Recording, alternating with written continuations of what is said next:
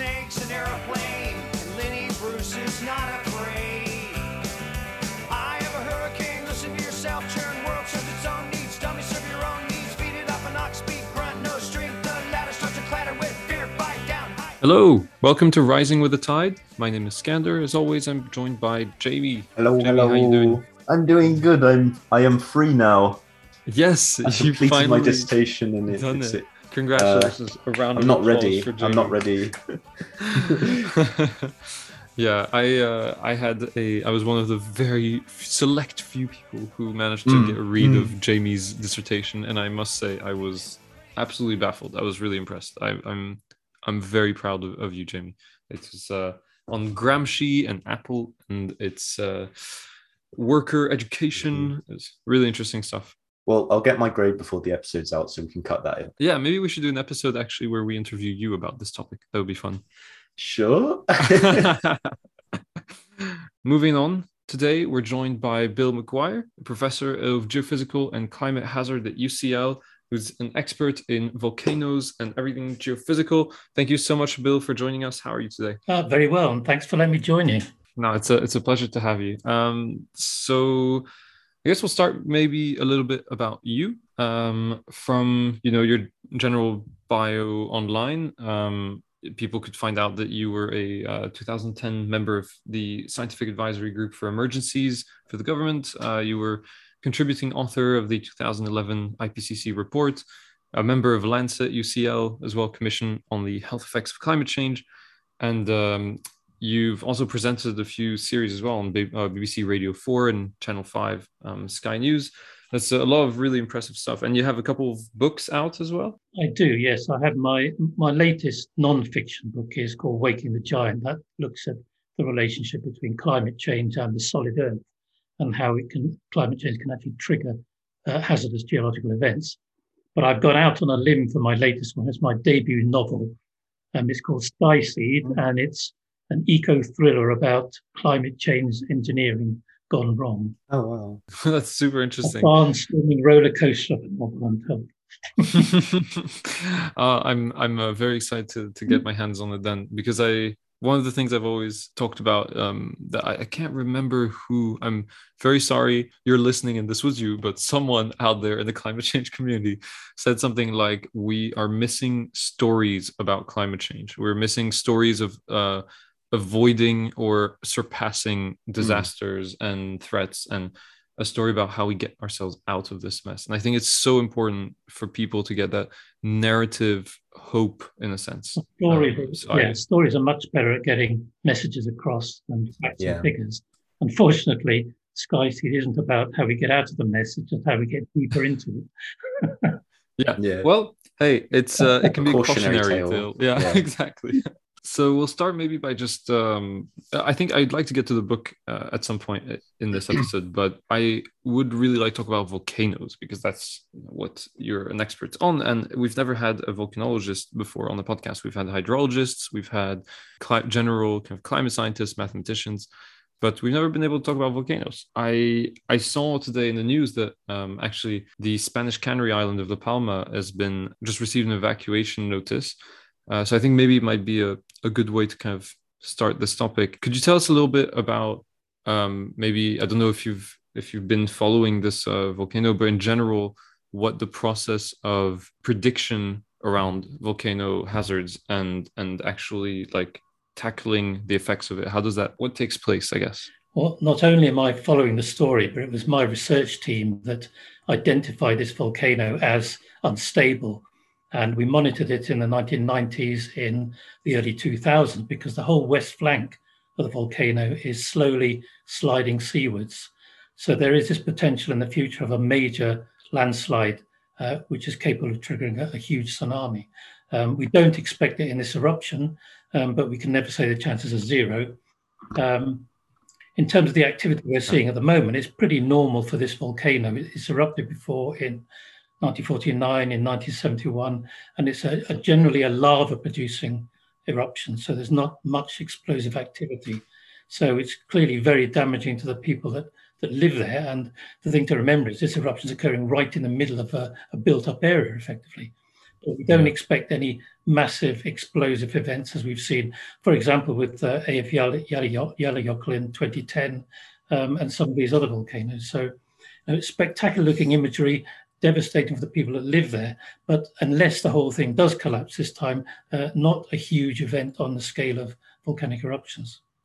I'd seen that the, one of the major um, risks, uh, you know, when people hear about volcanoes, I guess they probably immediately think of lava, lava, lava, just a lot of orange, red, yeah. crazy burning stuff. But as far as I remember reading in this uh, newspaper uh, today, the one of the main risks is the um, the gas created by a um, interaction between like the volcano and the water. Could you maybe just expand a little bit? Yeah, I think you can. I mean, you can get chlorine gases uh, produced as seawater is is uh, comes into contact with magma. You can also get significant explosive uh, blasts, not huge eruptions, but uh, localized blasts. So that if you're nearby, you, know, you, you could easily be killed by by one of these things. And we've seen it before when lavas from Hawaii enter the sea. You get these uh, obviously water and magma don't aren't uh, friends, if you like, and you do get these localized explosions. So it's you know there is an issue with gases as this material enters the sea, there is an issue with small scale explosions. But to avoid that problem, you just really need to keep people away from any areas where the lava and the sea are interacting. Mm-hmm. And uh, is there is there a major link that you've found in, in your studying of this volcano, or it's um, not eruption, but it's kind of activation uh, between that and climate change? that we're seeing around the world? Um, not this specific volcano, but there does seem to be a climate link between the timing of very large collapse events of volcanoes and climate change. And it looks as if big collapses capable of generating tsunamis occur when the climate is warm and wet, because the if you've got high levels of, of ground groundwater, if magma rises up into those into that water at high levels, then it can push off chunks of the volcano. So there is this link mm. between um, the sort of climate that we're getting into today, in fact, um, the anthropogenic climate change and big collapses of volcanoes. So that's something in general terms that we need to be aware of. Um, yeah, so it's it's just the general idea is very interesting, and I I wonder because the general sort of perception of natural disasters, I think, are, are as you know um, awful but sort of very natural and, and inevitable occurrences. Uh, what made you sort of first suspicious that there was a uh, there was a more direct relationship between climate change and these geological disasters? Um, well, it's the idea of this link between climate and natural hazards is, is geological hazards. It's not new. Um, you can mm. go back to the period, for example, at the end of the last ice age when um, the great ice sheets melted, sea level rose 130 meters, and there are loads of examples then of um, that activity triggering earthquakes and volcanic eruptions. And one of the best examples is when the Scandinavian ice sheet melted and you mm-hmm. took the weight of three kilometers of ice off the crust. There were faults sitting underneath there that hadn't ruptured for tens of thousands of years. So you then had this burst of magnitude eight earthquakes, the sort of things you'd expect to see around the Pacific Rim, huge earthquakes in Lapland. And one of those triggered a big submarine landslide, the Storegga slide, which sent waves 20, 30 meters high across the UK and uh, down into the North Sea. So that's a lovely example of the link between climate change in the past and hazards today. You saw the same thing with Iceland when it lost its ice. Lots of volcanoes, which couldn't get any magma up before, starting to erupt again. And um, personally, I made the connection when I did my PhD, which was on Mount Etna in Sicily and I worked on a big collapse structure on the eastern flank of the volcano. And it became apparent that that collapse was generated during a particularly wet period about 7,000 years ago. And it was triggered by the intrusion of magma into very wet rock. And that promoted steam, and the steam helped to shove off the side of the volcano, the pressure of the steam. And that's that was my first recognition of a, of a climate volcano link. Mm. And we went on, then we had a big um, European grant, in fact, to look at the relationship between sea level change in the Mediterranean and volcanic activity. And there's a nice correlation between how quickly sea level's been going up and down in the last 80,000 years and, and the intensity of volcanism. Because many of the volcanoes in the Mediterranean are islands or they're located on the coast. And as you raise and lower sea level, you change the stress regime near those volcanoes or beneath those volcanoes. And uh, when sea levels change very dramatically, you tend to trigger eruptions, very dynamic situation. So the more you look, the more you see about you know, how climate change and the solid earth interact very, very closely and in all sorts of different ways. Yeah, and some, uh, I guess, you know, we learned from a pretty young age that uh, about tectonic plates and, and things like that, um, about ge- like the basics, let's say, of geological hazards. I mean, I'm sure, I'm sure you guys are much further from that point.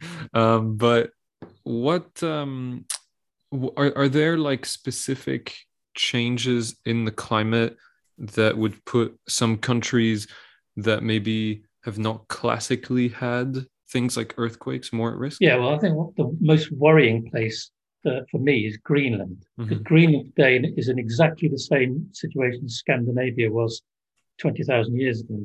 Got a three kilometer ice sheet. It's melting very rapidly now. And it's melting so rapidly that that whole North Atlantic region uh, is now uplifting. GPS data show that the whole region right across the North Atlantic is bouncing back as that ice starts to melt. Now, Greenland has been covered in ice for a couple of hundred thousand years at least. So if there are faults underneath there, those faults have been accumulating strain for massive lengths of time. And as you take the load off, as you take the ice off, those faults are going to start to move and they have the potential to trigger huge earthquakes, which again can trigger submarine landslides, can trigger tsunamis in the North Atlantic. Um, I have some German colleagues working on this particular area, and they talk about a possible um, seismic response in the Greenland area within decades, possibly. So we might start to see increased seismic activity there you know, relatively soon.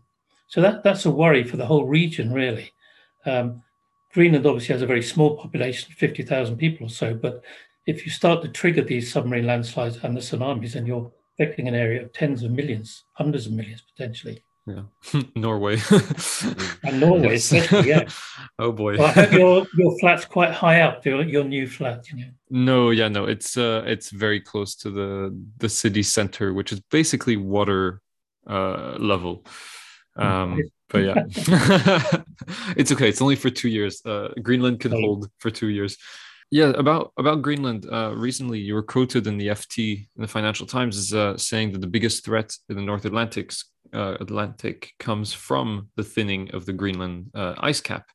You, I've seen a little, a few kind of replies, not just to this, but to a few other things, I guess, and just in general that you've worked on or, or have spoken about, um, calling you an alarmist, and that's something that you've interacted with. I know that you've um, kind of, in a sense, I get the feeling that you have simultaneously rejected and embraced the moniker in a sense rejected the the kind of connotation but also embraced this idea that you are sounding an alarm that you are wanting to have people look at the evidence and and and indeed be slightly worried because that's you know we need worry to be able to act i think we need to be more than slightly worried about the climate breakdown to be honest um, yeah i mean i'm raising an alarm in terms of of climate breakdown, global heating, because you know, we now know effectively that we can't avoid a one and a half degree C global average temperature rise. I mean, it, there is no realistic way we can get there at the moment.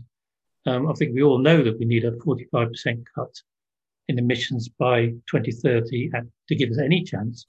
And I, I noticed the latest UN report suggests that we're on track for a 16% increase. So we're not even remotely near um, coping with this.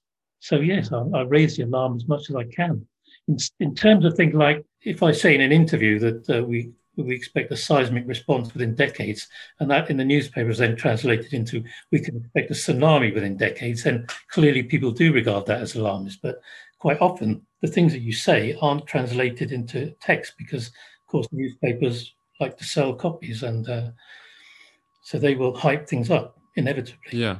Do you think there's I mean, do you think it's just that, or is there also just a, a misunderstanding, uh, like a quite basic misunderstanding? Well, I mean that you know you can say it's a misunderstanding, but but there have been many cases where I've said things pretty clearly, and and then the headline is something totally different. Yeah, it's, it's not you know they're there to sell papers.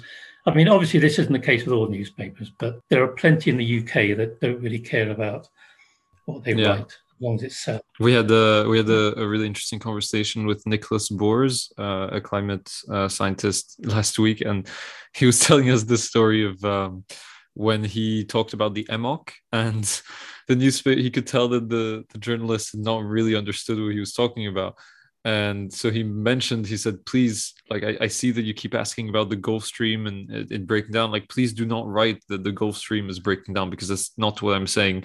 And then the next day, the headline was Gulf Stream breaking down. I know. I, know how it feels. Yeah. but yeah, that's uh I, I'm really interested in the communication science aspect. And I think you've done quite a bit of work on that as well as how to um, from what I've seen of your your your published works on the actual communication of these um these findings have you managed to find a better way let's say or, or like have you i don't know a sort of method or or habit or something to to make it easier to communicate your findings uh, in a in a more i guess in a way they'll be represented properly Well, I mean, it's it's, rel- it's relatively straightforward, but I find the best way is to, if, if a journalist wants to speak to you, say, send me your questions, and then you actually reply in writing to those questions, right because then it's not as easy for them to to sort of have you saying something you didn't say. You've got it there in black and white. So you know, a simple thing, but but that's the way I've you know the best way to do it. The trouble is if you're giving a talk, as I was couple of weeks ago at the British Science Festival,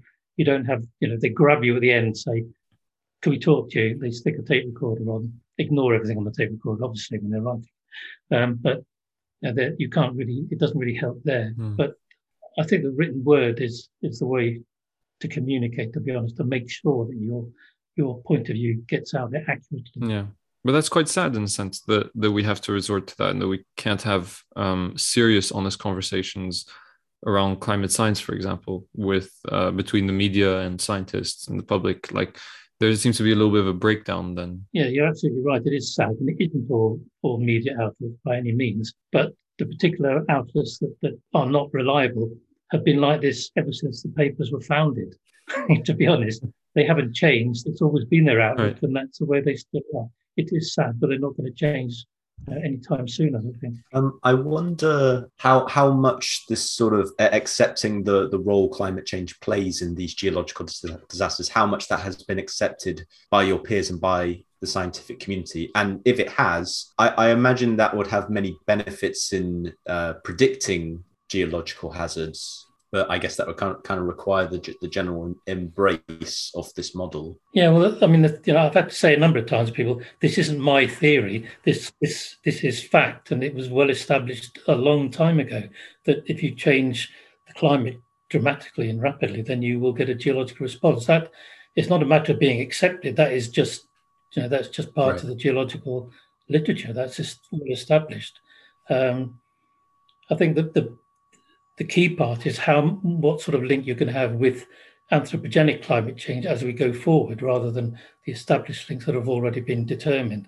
Um, and that's a difficult area. I mean, there are places like Greenland where you you can see how the relationship can develop, but there are other places around the world where it's not obvious. I mean, if you look at earthquakes, for example, I have a colleague who works on these major faults in Southeast Asia, and he says um, if that fault is primed and ready to go, all you need to set it off is the pressure of a handshake. So that tells you that you know, around the world, if you have faults that are, are ready to go, ready to rupture, then you know, a small change in sea level or even things like atmospheric pressure from uh, powerful tropical cyclones, all these things can set them off.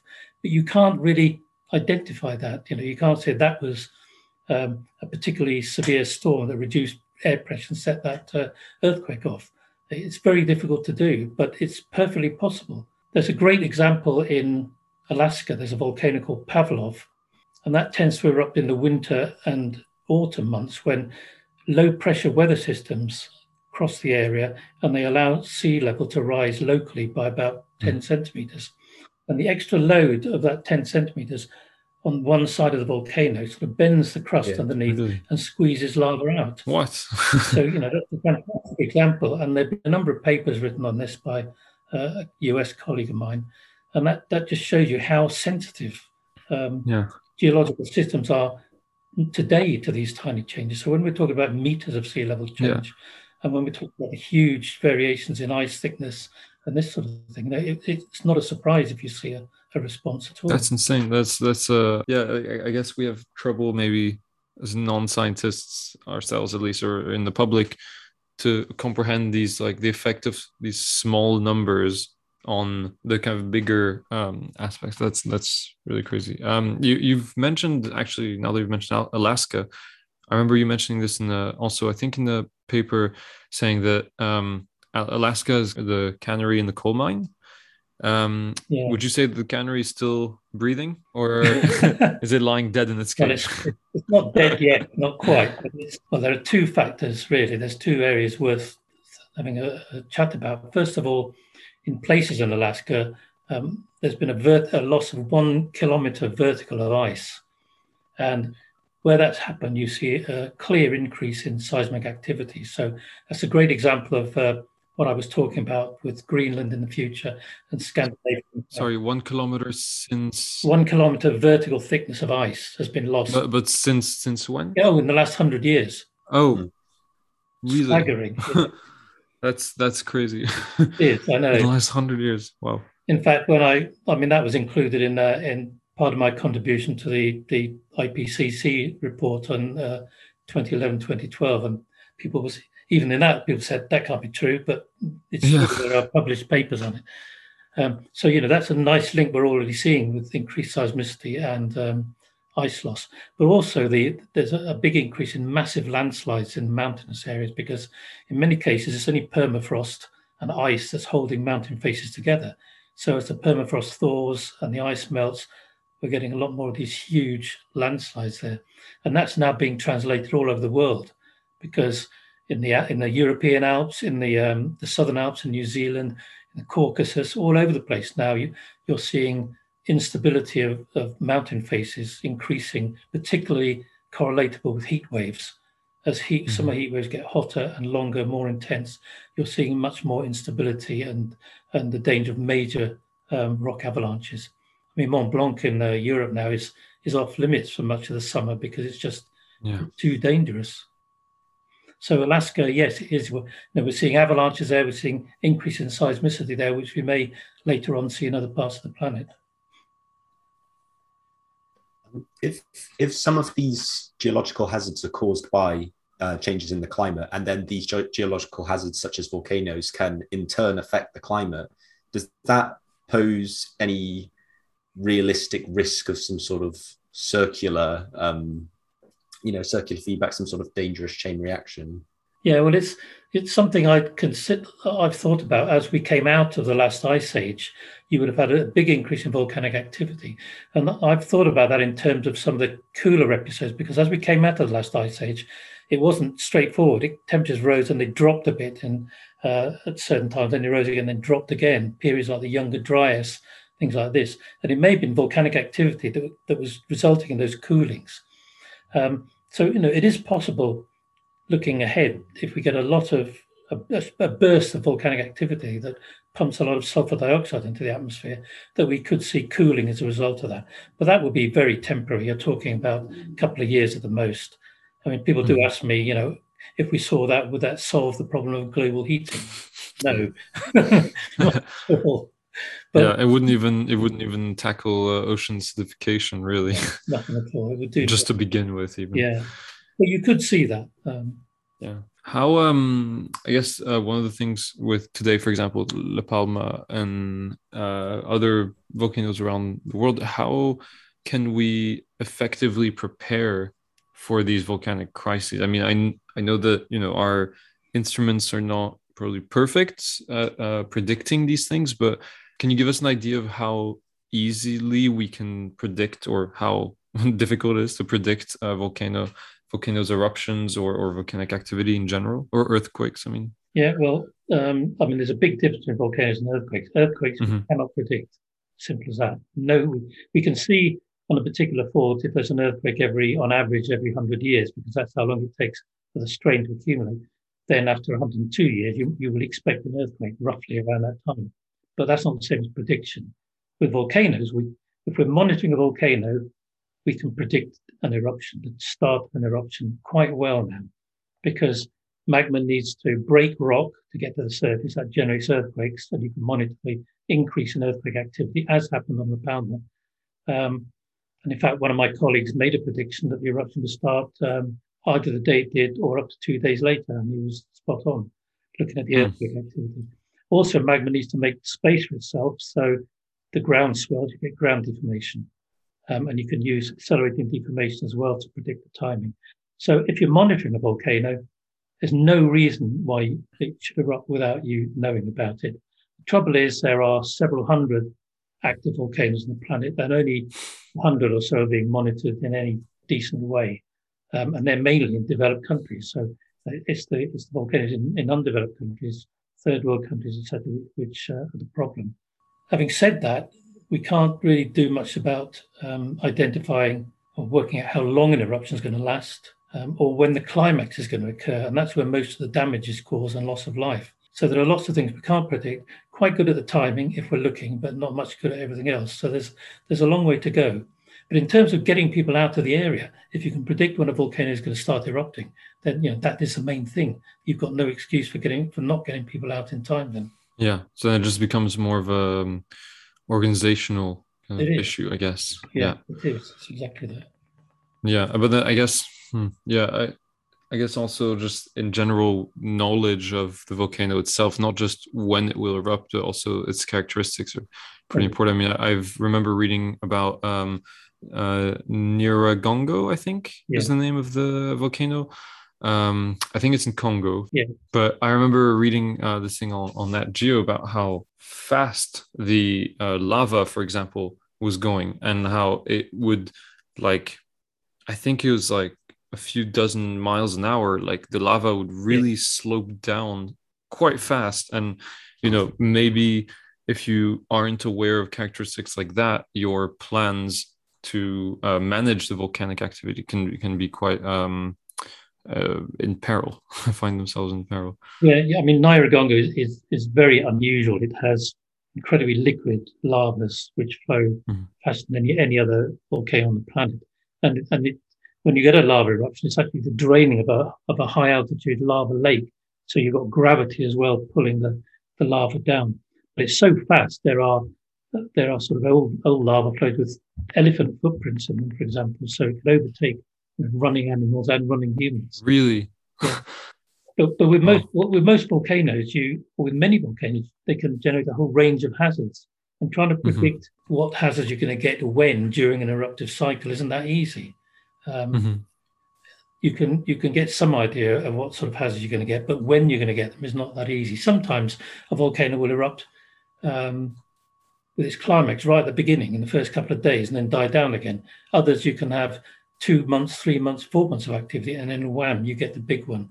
So it's it's it's not easy to do, but certainly mm. from, to get an idea of how a volcano will behave, you study old deposits as a matter of geology, mapping this sort of thing, to work out what it's been doing in the past, and then say, well, you know, these are the threats for the future.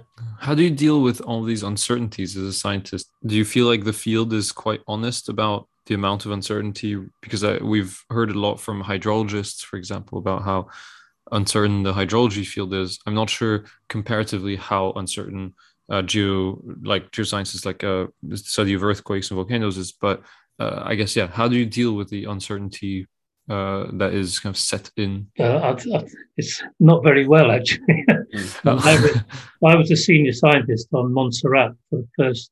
It became active in 1995. The first explosive eruption was when I was there in September '96 the, the British government, because it's a British territory, British overseas territory, they didn't even know there were any British volcanologists. So they had Americans in there to start with. They were American scientists who'd been at Pinatubo uh, several years earlier, which was a gigantic eruption in the Philippines in the early 90s. And they were there for a bit and they saw the swelling and everything else going on. They, they said, We're not staying here. If this is like Pinatubo, the whole island will be wiped out. So they left. And then the British government realised there were British volcanologists, and, they, and we went in there and, and worked there. But you know, in retrospect, we were incredibly naive. I mean, the first big explosion in September '96 could what if that was Pinatubo size? We didn't even know. We would all be dead. so there's a lot of luck.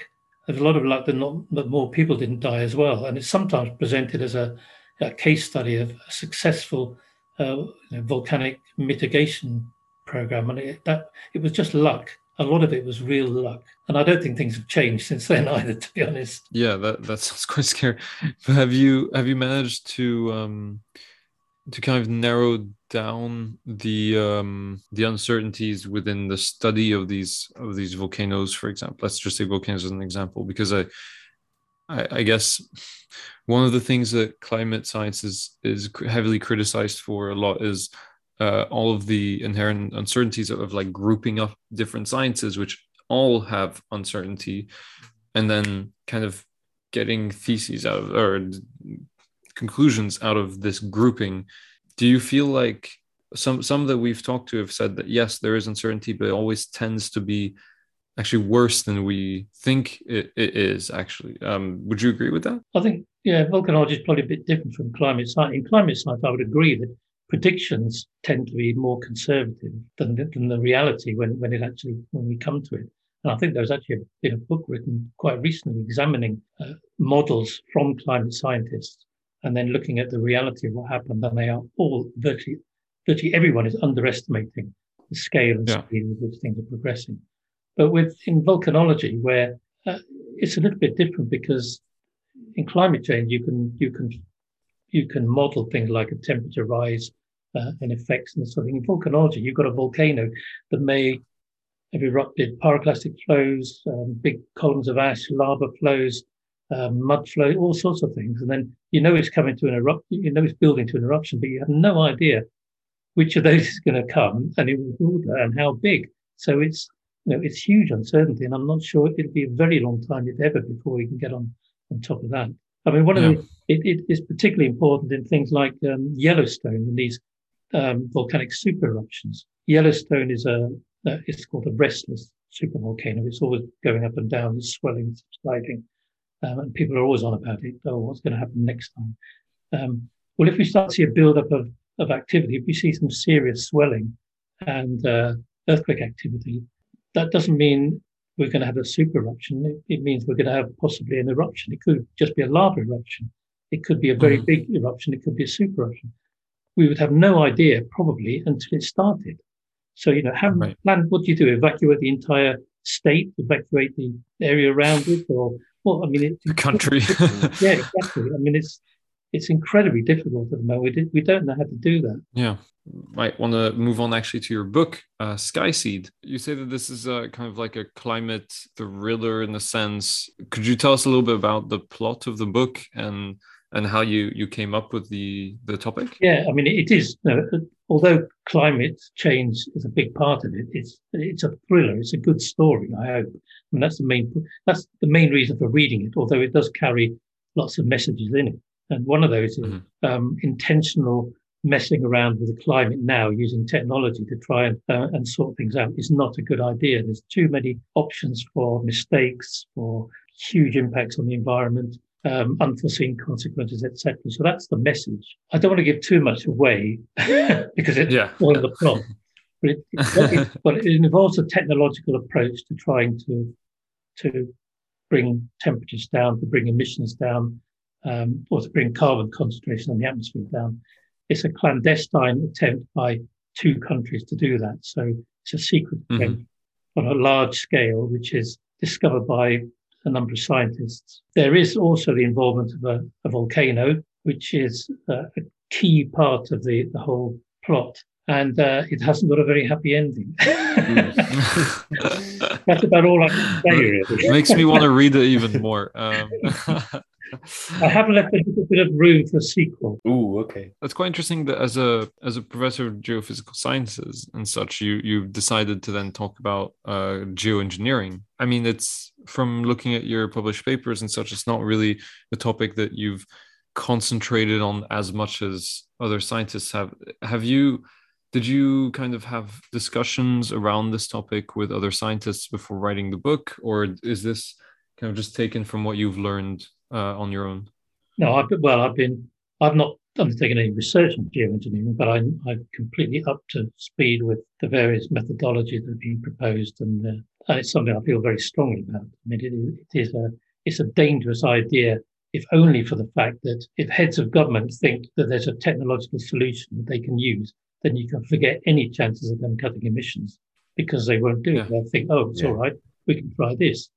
And I'm pretty certain that, that COP26 in the science and science and innovation um, section that this is going to come up time and time again. But it's, you know, in many cases, it's not tackling the problem, it's just tackling symptoms, as, as we know. Um, it's massively costly, almost every scheme at scale anyway. And it's it's just crazy. I really, you know, I, it's, it's, it's designed to keep capitalism in the fast lane, is the way I, I put it in the book. Mm-hmm. Right? We can keep we can keep pumping out greenhouse gases because we can keep sucking them out. So, uh, or whatever. But it's it's it's designed to avoid uh, the sort of changes we need to society to cope with climate breakdown. I think so. It's not a surprise that the fossil fuel companies think it's a great idea. Obviously. Do you think that the actual method is dangerous as well, not just the implications of, of using the method, uh, avoiding actual cuts in emissions? Well, I mean, one of the, the ones which gets all the news headlines is uh, simulating a volcanic eruption, pumping vast quantities of sulfur dioxide into the atmosphere or something similar. I know the sort of impacts that major volcanic eruptions have, including sort of famine, starvation on a huge scale after the 1815 eruption of Tambora, for example uh, the last great subsistence crisis in the Western world. Um, the people that talk about these, this solar uh, radiation management say, oh, no, we've modeled it, it's fine. There aren't any negative impacts. I do not believe that for one minute. Mm.